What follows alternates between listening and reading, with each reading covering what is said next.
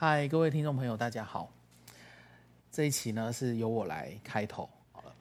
好，那我们现场这一次呢，依然还是由我们的校长，Hello，大家好，还有我们的主任，Hello，各位晚安。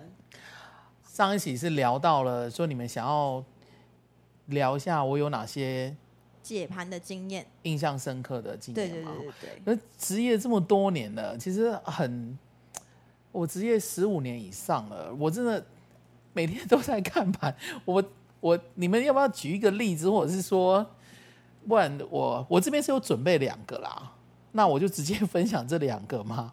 还是说你们有你们想要知道的方向？我们这期真的是很临时，因为啊前几个礼拜大家都轮流有状况啊，有事情啊，然后我们说实话，我们已经很久没录了，然后我我也懒得写 rundown，因为想说既然是要聊那个解盘的。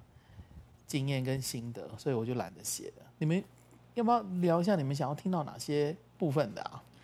其实我对于就是看星盘这件事情还蛮好奇的，因为我以前从来没有就是被解过星盘，对，是认识老师之后，然后才有解盘的一个经验。这样对，但其实那一次你的经验，你有什么心得吗？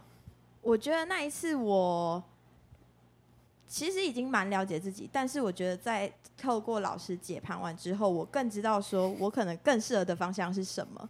就是虽然我可能有一个明确的方向，可是老师是有点像验证功能的感觉。对，我真的觉得蛮神奇的，所以我对于可能就是解盘的好奇程度，就会是可能比较像未来方向，或者是我过去的经历有没有跟老师讲出来的东西是一样的等等。但因为我也很好奇其他。就是其他人的一些经历，所以想要听老师分享一些他印象比较深刻的。哎，那主任，你之前是不是有给老师解过星盘啊？哦，对啊，因为我那时候其实也是朋友有介绍我跟老师认识，那时候就是有类似透过电话联络，然后有呃类似远端的有啊，对，我想起来了，那一次，对，我突然间 收到 Line，然后呢，我那个学生就问我说。我可不可以？他就问了我一堆问题。我说：“你现在是不是实际在帮人家算塔罗牌？”他说：“对。”我说：“因为我听他讲的内容，我就觉得他应该是解得有点令人堪忧。我是不是就请他？我说：‘你干脆你就开扩音好了。’那一次好像是这样哦，对不对？对对，就是他，他就是他翻完一张，然后他就很就是有点。半信半疑的，然后把那张牌讲完，然后后来他又翻第二，他自己都半信半疑。对，然后他翻了第二张之后，他就瞬间呆住，他想说：“ 糟糕，这两张互相冲突，哎，我要怎么讲啊？”这样子。Okay. 对，然后他瞬间就是一脸就是铁青，想说死定了，不知道怎么讲。然后就看他们两个就开始讨论说：“嗯，怎么办？怎么办？啊，算了算了，直接问老师啊，这这样下去没有救了。”这样。对，对他们就 call out 我了。对，就是。那我我我记得我在电话里面我有。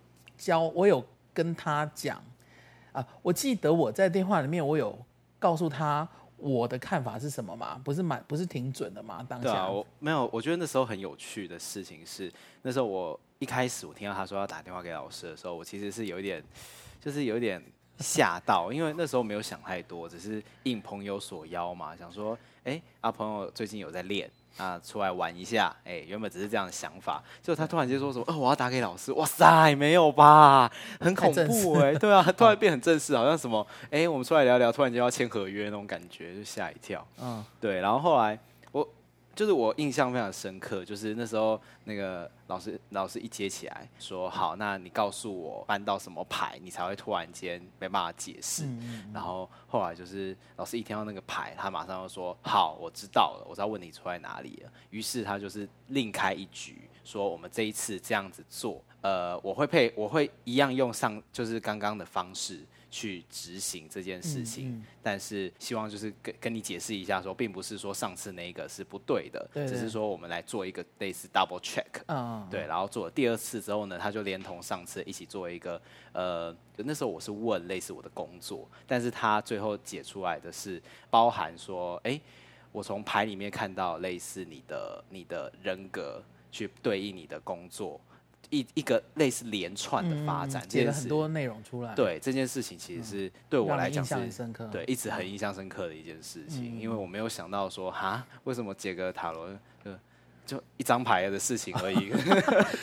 对你，你你这样讲，你唤起我的记忆了。我想起来，其实呃，很少学生会 call out 我啦，哦，大部分都是回来上课的时候才会跟我讲说，呃，他他 在练习的过程当中发生了什么事情。然后呃，我记得那一次是呃，基本上如果我接到类似这种求救的讯息啊，我不会直接呃。讲答案给他听，因为毕竟是学生来发问嘛，所以你一定会想要了解说，哎，这个学员他学习进度怎么样啦？他卡在什么地方啦？所以我会我的做法是，我会先告诉他这两张牌本身如果要搭配来解析的话，要怎么解，然后顺便去了解说他发问的问题有没有问对。好，事实上在算塔罗牌过程当中，如果你问的问题，你的问的方式没有问对的话，你解你翻出来的东西，你自己你是不会知道要怎么解的。因为如果你的方向不够精细，你问了一个非常大方向的，或者是呃，也就是你那个锚点没有下对地方，基基本上你是拿石头砸自己的脚啦。因为翻开牌来看，你你你会以初学者的功力会很难解出来。所以我记得我当时我就请他，因为我知道他一定是。我听了一下那个过程，我就知道啊，这个可能是发问有状况。其实基本上排出来是没有问题的。我记得我当时我有回答完这个牌，他所呈现的牌意，然后我就另外请他，呃，用新的方式再重新问一次。我记得那时候后来就有开扩音嘛，对不对？对，就是后面算的就开了。对，我后来就请他直接开扩音，我就直接问我们的主任说，呃，你主要是想了解。什么什么什么，对不对？然后说对，然后我就请他抽牌。我觉得塔罗牌的魅力就是在这里。然后你你问了一个 A 的问题，他为了要回答你，就跟医生在看诊一样。你一你进到诊间，你告诉他你哪里哪里不舒服，他一定要先了解你的饮食状况啊，你平常的的身体机能怎么样啊，然后请你去做检查啊。所以基本上，呃，X 光一照下去，你很多的地方就会秀出来给他看的嘛。其实塔罗牌也是。这个人会有这个问题卡在这里，呃，在解析的过程当中，你所使用的工具一定会告诉你，他除了说这个问题的答案之外，还会告诉你这个问题是出的原因是什么，然后会谈到很多的内容。那这个部分内容我会呃部分讲，部分不讲，因为毕竟那个是一个很公开的场合。我总不能把我看到的都讲出去吧？我万一人家吵架怎么办？所以我会筛减啊。所以其实我后来，呃，我有一阵子哈，讲到这个聊点题外话，我有一阵子流失了一些塔罗牌客户，然后我有去问我，我有去问一些正在学习的，或者是呃，如果有机会问到说帮他们介绍的那些以前旧的学生跟客人，问说，哎，为什么后来没有再来？是？没有再来，呃，找我聊天，是不是因为问题都解决？他们说没有，老师，因为你的塔罗太准了，他们很怕。哎，我这样讲会不会老王卖瓜？就是我后来发现，就是说，其实这个不是我要聊，我要聊的是说，哎，是不是站在一般人立场，他们很难接受真相啊？我觉得真相就是要看他是多残酷啦。对，因为我我我听到的内容就是说，觉得去找别人解。会听到一些安慰他的内容，也也不能这样讲，就是说会有一些模糊地带跟空间。可是来找我姐，好像就是知道答案了，而且一定会这样走，所以反而一些比较，呃，对当事人来讲比较比较他比较看重的部分，他好像就不敢来了。这是我听过一个，我觉得我觉得很荒谬，因为我我如果去花钱去找人家，呃，我觉得如果我花了费用去找人。想要了解我，想要了解那种，我就是要听真话啊！为什么会反而就不敢来了呢？我听到很多是这样哎、我我觉得这有点，这可能反而就变成说是一种沟通上的一种技巧吧。就是说技巧有点怪，反正就是变成说，哎、欸，他们可能不想要听那么残酷的现实 啊！我就看到这个，难道我要告诉他相反的答案吗？可是我反而是觉得听到现实让我比较，我会比较想要听到现实。对，因为像我可能会去问说，哎，我会不会跟我前任复合，或者我会问什么这个工作适不适合我，我就会想要知道明确的答案。虽然那个答案不见得是我希望的，但是我觉得这个状况有知道一个结果之后，我自己去在处理这些问题的时候会比较我快速。我，我觉得应该是国情，也就是文化的问题啦。因为像我有一些马来西亚的客户啊，或新加坡的客户，尤其是内地的客户，他们都都没有在客气的，就说：“哎，你直接告诉我是怎么样。”那我我刚刚分享，我我突然想到一件事情，对，我刚刚分享的这个部分大概是十年前以前的事情，而现在的年轻人好像都比较不害怕你，你就讲啊，所以我现在当然没有再发生这个问题，加上说这么多年下来，当然我的沟通技巧也会也会有很多的改善嘛，哈，现在是的确是比较没有这样的议题啦，那可能真的就是，不过我我可能真的就是精准度的问题吧，我我我刚刚是想到说。呃，我解到现在的确很少会听到人家告诉我说我我解出来的不够准确，或者是方向不对这样。那老师，你解过这么多的塔罗跟星盘，你有就是真的让你觉得你每一次提到你的分享案例的时候，一定会把它拿出来讲，也让你觉得就是很神奇的一个事迹吗？好，这个问到我了，因为呃，职业很久，所以你看到的盘很多种啊。那因为如果你如果你常常接触到那些很神奇的事情，你当然就不会觉得有特别什么不一样。那呃，自从上次说要录这一集之后，我就大概准备了两个，两个都是近期的，然后一个就是不能讲近期哈，一个是最近来的客户哈，他。让我印象很深刻，是因为我们本来就认识，然后呢，她是一位开餐厅的老板娘，她厨艺非常非常的好。那在认识的过程当中呢，我们呃越来越熟之后，其实包括她身边所有的亲朋好友哈，他的女儿啊，或者是他的朋友啊，尤尤其是他的女儿，然后我跟他聊的过程当中，我也一致的觉得说，他的问题应该就是家庭议题。好，也就是人际关系的议题，因为关系议题一定会牵扯到哎，你的友情啊，你的感情啊，你的家。他结过好几次婚，那每一次婚姻的结果都不太好。那他是一个能力非常强的人，然后呃又很会赚钱，然后厨艺也非常好，很惊人，好 amazing。那他就呃在开盘之前，我一直都以为我可能要解决他的原生议题，因为如果你会有关系的议题，那这个一定是原生。的部分带来的，所以我已经做，我已经做好心理准备，说可能会要聊很多原生家庭的的状况。结果呃那天下午我在准备的时候，哦、客户来之前我们一定都要先有一些前置作业嘛。那我在看盘，我只瞄了一眼，我就觉得说，就有我我很我印象很深刻，是我那一瞬间的感觉，就是我靠，这个是就是呃，我想一下这怎么形容，就是。真笑哎，这样哦，原来问题出在这里，我靠，你也太神奇了吧！好，真实状况是怎么样呢？事实上，它所有包括它要转化的部分啊，然后它，因为我们盘打开来看，一定会看我个人的风格，我会先看冥王星、好土星、月亮的落点，因为这些跟你今生的你这一你这一趟旅程你要面对的转化议题是有关的，然后再来就看星虫聚集的地方啊，或者是哪些地方。呃，相位特别的厉害、严重啊，一定会先看这些部分。那它所有的设计都指向一个点，就是他必须为自己站起来。那站起来有很多种方式。他的部分是他一定要自己当老板。然后我当时就是哑然失笑的一点，是因为我也很清楚知道说他非常不想当老板，所以他中间开过那么多次店，最后。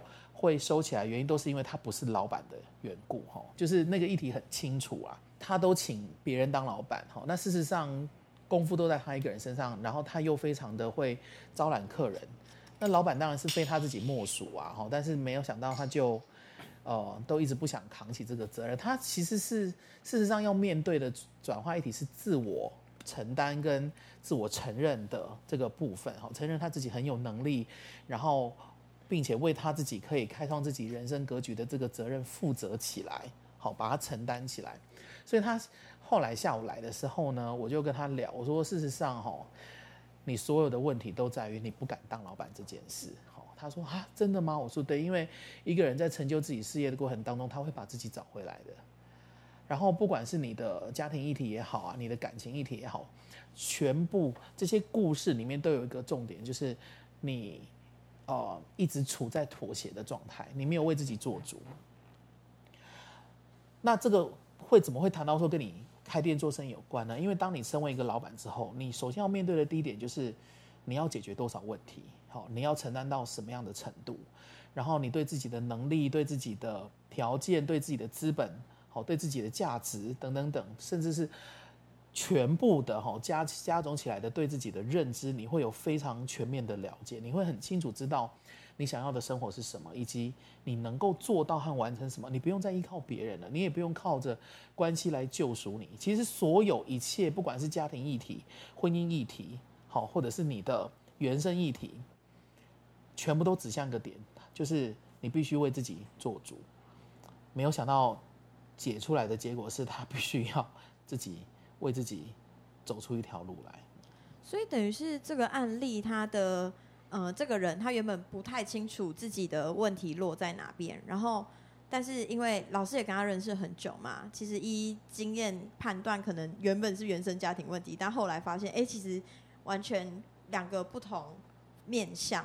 我觉得这个还蛮酷的，因为如果是连自己都不知道自己问题在哪边，然后一直往错的方向前进的话，其实会越来越迷茫，就是越来问题会一一直滚雪球，越滚越大的感觉。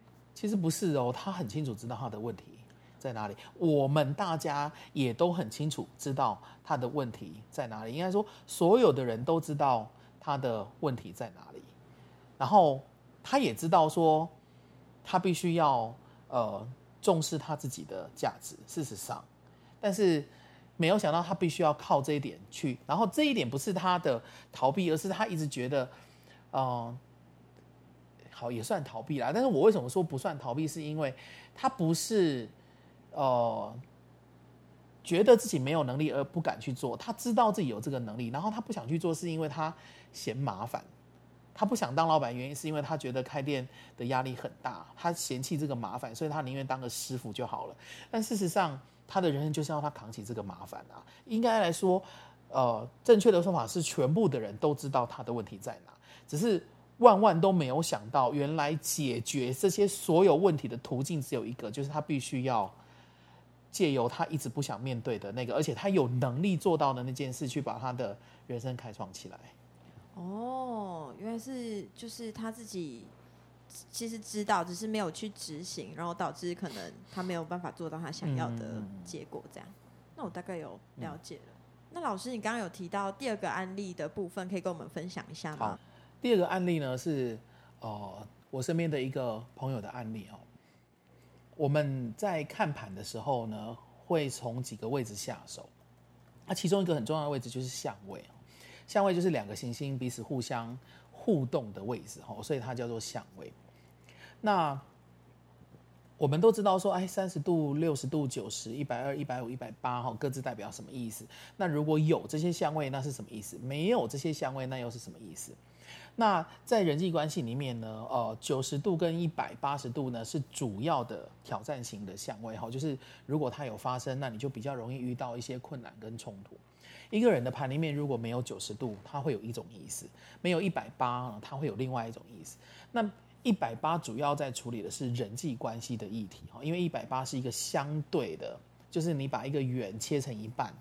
好，一两个点在圆的两端，哈，它是一个人际关系互动的相位。所以一个人的盘里面如果没有一百八十度的话，就表示说他比较容易会有，他比较容易会有忽略了人际关系的的呃问题存在。那也可以说他可能没有人际关系的问题，那还要看他的星盘是怎么分布的哈。如果一个人的盘里面非常有一百八十度有很多，那就明确的表示，知道说他不一定会有人际关系的问题，但是他内心里面一定会有人际关系的挣扎。也就是说，他到底要选择哪一边？这个问题不一定会从他的现实环境呈现出来。但是如果盘里面没有一百八，这个问题反而会凸显出来，因为没有这个相位，就表示他没有操作这件事情的经验跟能力，他本身就不具备这个条件。你不能说没有这个一百八的相位，就表示他没有这个问题。事实上，就因为他缺乏了一百八十度的相位，所以他不知道怎么面对人际关系的议题。人生真的很妙，我们不希望有挑战，可是事实上，在一个盘里面，健康的盘里面，它应该要四项俱全，也就是它有良好的相位，它也有不好的相位，它才能够了解，呃，好的事情它要怎么去，它具它。良好的相位带给我们一些优秀的能力，这些能力可以，呃，为你的人生增加了一些安全感跟你的主要前进的方向。那不好的相位，它会为你带来一些痛苦挣扎，会让你吸取经验，然后会让你拥有一个可以主导你人生方向罗盘的一个恐惧。因为如果一个人毫无所惧，他不会知道他自己要往什么地方走。那这个现在的情况是这样，就是他的。盘里面没有一百八，非常妙的点是，第一个它是白羊上升，哈，所以它的呃主星是火星，但是呢，它又是一个拥有非常多行星落在天秤座的人。那白羊座跟天秤座刚好就是一百八，也就是白羊跟天秤他们是对宫。那白羊跟天秤这一条线处理的刚好就是人际关系的议题，所以很妙的点是，我相信一般的新手可能看到这个情况，他。没有办法去认知到现在发生了什么事哈，他盘里面没有一百八，可是他却有非常多白羊跟天秤的议题。他的白羊座这个火星主星是火星，火星又跟他的太阳结合，所以他是日火合相的，然后也也跟冥王星合相，然后落在天秤座，这些星虫都而且不止。包括像金星啦、天王星啦这些等等，也都落在天秤座，所以就代表说，他是不是有白羊跟天秤的议题？对吗？哈，但是他并没有这个一百八的相位啊，所以他到底是有没有这个困难呢？是，也就是说，现实生活中会不会遇到这个困难呢？没有一百八十度这个相位，在他的人生当中，事实上是没有什么显著的。问题，可是会有很多隐性的问题，尤其是当事者自己内心的挣扎跟冲突，这是让我印象很深刻的。也就是说，盘里面并没有呈现一百八的相位，但是所有的落点都凸显了这个呃一百八两端的这个相位的议题。哦，这就可能是一般如果只只单看。外部的话会不太看得出来的。对，如果初学者打开这张板没有看到一百八，就会觉得说，哎、欸，他没有，他没有那个跷跷板，就是说他没有呃抉择的问题。哎，可是你如果细细的去分析它的分布，然后以及它的南北交的相位啊，因为南北交跟我们的呃这一生的人生议题是很有关联的。然后包括看到它的月亮，因为它的月亮跟土星合相在巨蟹座。落在四宫里面，所以呃，也就落在家庭宫里面。他是一个非常居家、安静，然后呃很保守的人。可是呢，他的太阳又跟火星、天王星，然后呃冥王星这些很有力量的行星是直接合相的，所以他又挺外向，因为他们落在天秤座，他对探索世界是很有兴趣的。所以我就会，我们就会看到一个这么多复杂的元素。综合在一个人的身上，他看起来很文静。你你认识他吗？他看起来很看起来文静，对，内敛这样。对，可是呢，事实上他很活泼、很外向。但是这个部分只有真的非常了解他的人才会看到这一面。他其实是个女汉子，就是说他内心里面住了一个男人，然后。对，所以 你如果没有什么经验的人去打开他的盘，他盘很无聊哎，so boring，就是无聊，就只有一条相位，就是九十度的相位。因为他的月亮，其实我相信，如果对占星有基础了解的同学就会知道我在讲什么。他的月亮跟土星合相在巨蟹，太阳、火星、冥王、天王等等这些呃合相在天平。那巨蟹座跟天秤座本身就是九十度的啊。所以它有很多日月九十，也及连带周边所有的行星都跟着被九十了的这个议题。所以它的星盘很简单，就是都是这些九十度。哦。然后两边各据一方，两个能力都很强。月亮能力也很强哦，月亮落在巨蟹座看起来是弱势相位，就是说柔柔弱弱的，不是说不是说他为人弱势，不是，而是他们看起来比较温和，对，然后比较没有侵略性。可是这个月亮可是紧密的合向了一颗土星呢，非常的顽固固执，然后。捍卫自我捍卫，因为月土合向在巨蟹座，意味着这个土星也落在巨蟹座啊！你千万不能忽略了巨蟹型的土星的力量，很可怕，非常的强悍。我很好奇多少多多么的可怕，这样就很稳固啊，非常的保守，然后非常的坚定，然后非常的不可动摇。也就是说，他那么柔弱跟文静的外表，里面竟然藏着坚悍，就是。我想不可摧的心，这样。对我，我心里面瞬间浮现了一个，就是雪山猿人的那种形象，很强悍的一个。对，他们对固守地盘是非常的有那个呃坚持的。然后他的太阳跟火星、天王星、冥王星这些有相位，所以基本上，而且不要忘记他的火星是他的整张星盘的盘主星，因为他是白羊上升嘛，哈。加上他又是白羊上升的关系，基本上他在走路就是横冲直撞的，像不像不像？不要不要挡我的路。然后有人如果有人递传单给他，有人要拦他下来，说什么小姐不好意思，他就狠狠瞪一下这个人，然后就走开，这样子就直接直线走。然后它直线到什么程度？就是我们一起走在同一条路上，我看到的周边的东西，他通通看不到。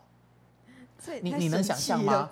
通通都看不到，你知道这是一个什么样的定义吗？也就是说，他的眼两眼紧锁盯的他，紧锁着盯住他的目标，其他的旁边两边的他都没有放在眼里。哎，然后这样的个性真的是蛮特别。然后藏在一个那么文静的、那么 那么娟秀的一个灵魂的一个外表底下，哇，太可怕了！认识他之后，我发现他妥妥的就是个男生。可是你绝对看不出来，对不对？因为他讲话很对柔弱，很柔，对，然后很很温柔，嗯嗯嗯，不要被他骗了，原来不能相信一个人的外表。对，而且他的水星，他的水星还落在天蝎哦。我们之前有讲过，水星不会离开太阳超过二十八度嘛，所以如果他是天秤座，那就表示他的水星要么天平，要么是上一个、前一个，呃，对，处女座没有错。要么他的水星是跟他一样天平，要么就是在前一个星座处女座，要么是下一个天蝎座，他又在天蝎。天蝎可是，在古典占星里面，他也是被火星守护的，所以他这个人基本上就是个火星人嘛。但是他又非常的巨蟹加天平，天平我们都知道他是外交，对，守护外交的嘛，哈，很重视人和关系的，所以天秤座的人不不跟人家翻脸吵架的啊。嗯，那巨蟹座又非常的。你你你是巨蟹座的，啊，你一定替巨蟹座讲话。巨蟹座又非常的呃和蔼可亲啦，然后会照顾别人呐，嗯，然后非常的呃不喜欢冲突啊，对啊，好相处啊，情绪内敛啊，不学的，他们是风暴的中心。OK，反正讲回来就是说，一个天秤加巨蟹的组合是不可能会有藏着一个雪山巨人在里面的嘛，嗯，对，我觉得这还他内在就住着原子弹加。哦，子弹加原子弹这种庞大的炸弹，火箭型炸弹，你看这个够印象深刻吧？其实这个东西它是它在它就成为我们的日常了，就你每天打开盘你都会看到的。有些人的盘很简单，有些人的盘就是会很精彩。那我觉得解盘这个这个方式还蛮特别的，就是你可以看到可能一个外在他跟一个内在他其实是两个不一样、完全不一样个性的人。然后，但我很好奇，说就是老师你在解盘的时候，有没有一个可能比较制式的流程，或者是说你怎么看会比较更容易让这个人了解说，哎，他其实是一个什么样子的人，他可以透过什么样的方式去、嗯、呃改变他的现状，或者是让他变得更好？好，可以。在回答你的问题之前，其实我现在看着你，我也觉得。你自的盘也很新奇啊，你自己都不愿意自我解剖。我记得我当时问你，再帮我解剖。哎，我当时解你的盘，你不是也很震惊吗？我有两个盘呢。对，一张马来西亚盘，一张台湾盘。可是我不是有解出一个惊天谜案吗？就是你经常会不断的徘徊在两个选择之间，对，包括任何事情的两个选择。对，我当时是把这点讲得很清楚，对，逻辑架构很清晰。我那时候突然被打通任督二脉，觉得为什么我自己会一直纠结？我一直以为我以前就是一个很容易纠结，会有选择障碍，然后遇到。我觉得我遇到很多很荒谬的事情，嗯、或者是一些别人可能在生活中不太会遇到的状况，但是我就是真的每一次都会遇到两个选择，可能我今天在工作职场上我要进入的两个组别，嗯、或是我今天要去念书，我有两个国家，或是我今天要选择学校高中，我我有两个学校可以选的这种状况，嗯、然后我就要一直去做选择。记得你来找我的时候，你是为了要留在。台湾或是马来西亚？那我当时告诉你的，我我记得，哎，这个部分唤起我的记忆了。我记得我当时告诉你说，你不用，都不是对，对你，你不用挣扎，因为这个不是问题重点。你选了另外一边，当你回到，你不管你选哪一个，你去到那个地方的时候，你心里面挂着的永远是另外一个。对，就是我永远会被另外一方呼唤这样。我那我记得我那时候我好像就是直接告诉你住在哪里比较好嘛，哈，就免了这个。我不是直接跟你讲答案啦，我是说我有让我有把两个地方的现实面，而且我记得我是我们是有经过一个很缜密的智商过程的嘛。我先问了你，呃，回到家里面住有哪些好处啊，然后有哪些坏处啊？那在台湾住有哪些好处，哪些坏处？其实你自己的答案就很清楚了嘛。那个时候，对，嗯，但那时候我本来就是一个可能。自己的情绪很低落、很低潮的时期，所以才会想要回到就是马来西亚家里的避风港的感觉。嗯、但其实我状态好的时候，有可以这么说，但就是 你是不是怕被家人听到？对，这很恐怖这样。对，但其实现在他们也还是一样，一直叫我回去啦。嗯、其实。状况都还是一样，只是我自己状态好的时候跟状态不好的时候的那个选择就会又会游移，就是又会游移在两个国家之间的选择。嗯，嗯，对。我还记得那一次的咨商过程，我有很清楚的把你主要跟这个议题牵涉到的那几颗行星的呃意思解得很清楚嘛，以及他们的弱点，然后他们会分别带来的影响，以及包含你为什么会不断的在两个端点。两个端点当中互相一直不断的移动，然后包括中间的帮凶又有哪些，然后旁边那些乍看好像没有他们的事情的行星的分布又在里面扮演什么样的角色？然后这个只是星盘的一角而已，这个只是你人生的一部分而已。对，没错。嗯、我记得还有一个很印象深刻的是安全感跟归属感的部分。哦、对，为什么印象深刻？因为那时候老师是说。我的安全感跟归属感是在哪里都会不安的，都会有问题。对，都会有问题。就是我永远不会觉得我我拥有安全感跟归属感这件事情。好，正确的说法应该是说，他们都会制造出一点问题来给你。事实上，他们是没有问题的。对对。然后我要去平衡这个感觉，跟他们和平共处。对，我想起来了，你自己的牌就很精彩，你干嘛不自己先分享呢？我我记得，我你看我印象非常深刻，我现在都还记得。我记得我那时候解完牌之后，我还跟了超级多朋友分享这件事情，真的超级多，我大概讲了三遍还是四遍吧。然后他们就是一直听我的故事，这样就很好笑。好，那主任，你有什么想要分享的吗？与其说想分享，不如说因为。我我们刚刚在开始录之前有小聊一下嘛，然后我们就那时候就一直讲到说，我们我我们其实都只是一个就是就是对这个不太了解的臭小白，我就突然想到 有一点有点有趣的联想是，嗯，嗯，不知道两位有没有听过一个东西叫做宠物沟通？有有有有听过哈？那我突然想到，我我会啊，你为什么对 老师会宠物沟通？我我突然想到一个重点，就是那这样的话，我能不能帮？就是老师有没有办法帮宠物算塔罗？宠物又不能发问，你要怎么帮他算塔罗？而且就算是他的主人替他发问，你要怎么知道这是宠物本人的心情呢？就是有，就是突然就想到，就想说，哎、欸，既然都可以，真的是顾典型小白的问题，这太太跳痛了吧？啊，呃，我没有帮宠物算过塔罗牌，但是我可以分享两个。我觉得非常经典的案例哈，这个真的是都找得到人证的哦。第一个是啊，不过我没有进行这个智商啦，不要来找我做这个智商。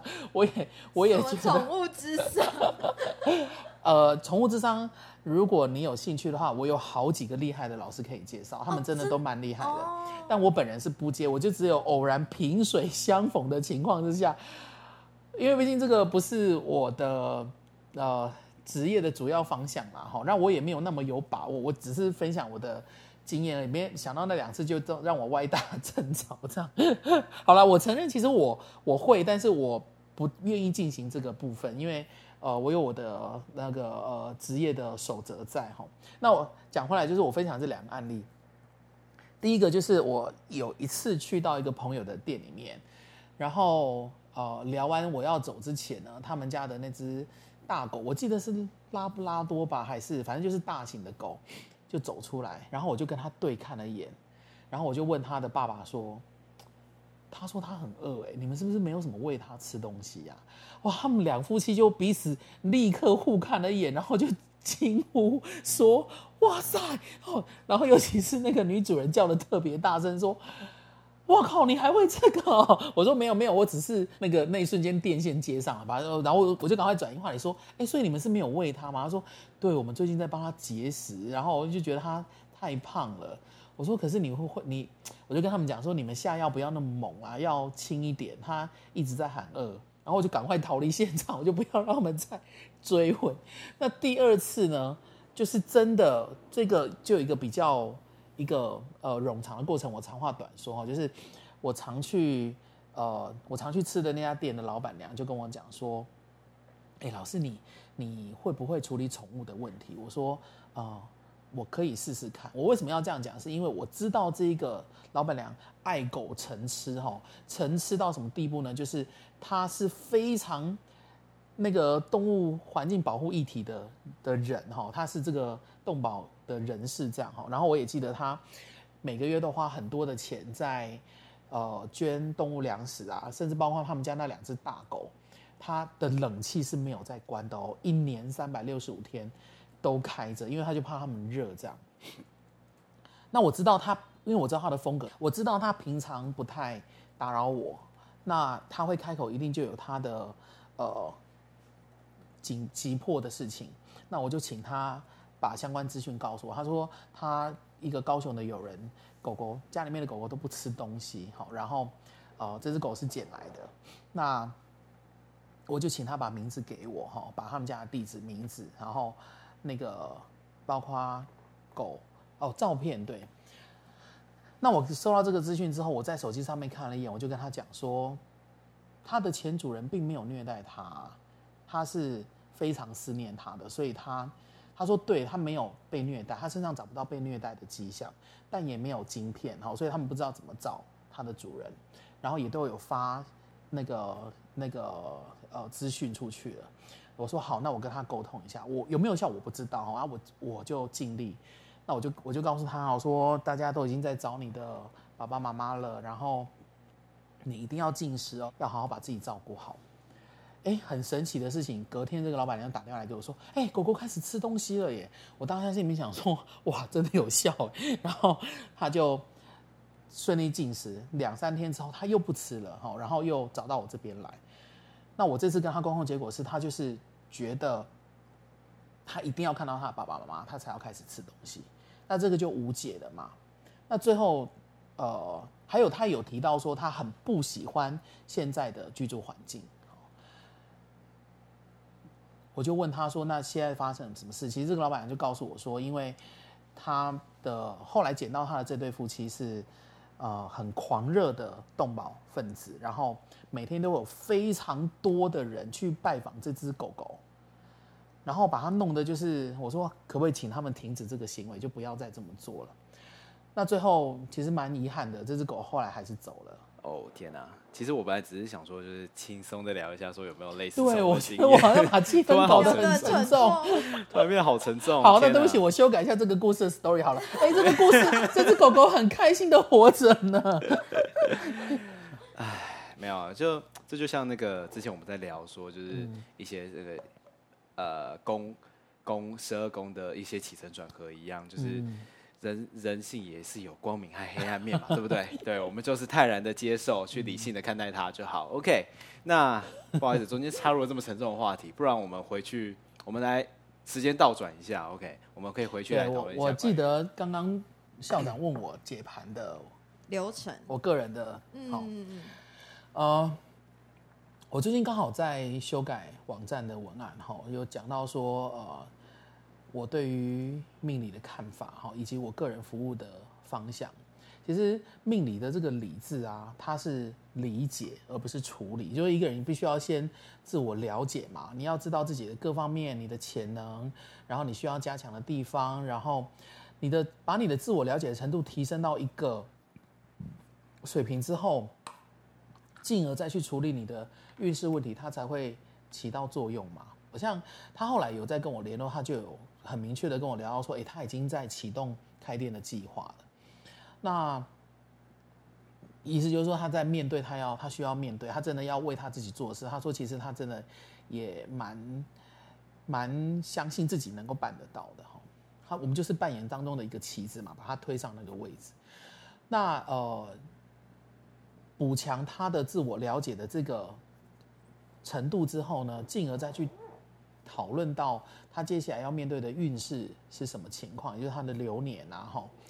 那最后就是在呃提到他就是在解决他主要来找我是什么样的原因啊，哈。在他了解的这些自我理解的部分，跟知道他自己的运势发展之后，还没有办法解决的那些问题，最后会有一个呃解答，就这样。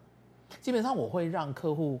很开心的离开我的工作室啊，因为世间的每一件事情都有为其准备的相应之道嘛。你只要知道怎么解决，然后，所以我自己也很排斥，因为我们自己也有过相关的经验嘛，又不是每个人，又不是我们又不是生下来就一天生就很会解盘。那我在进入这一行之前哦，应该说我在。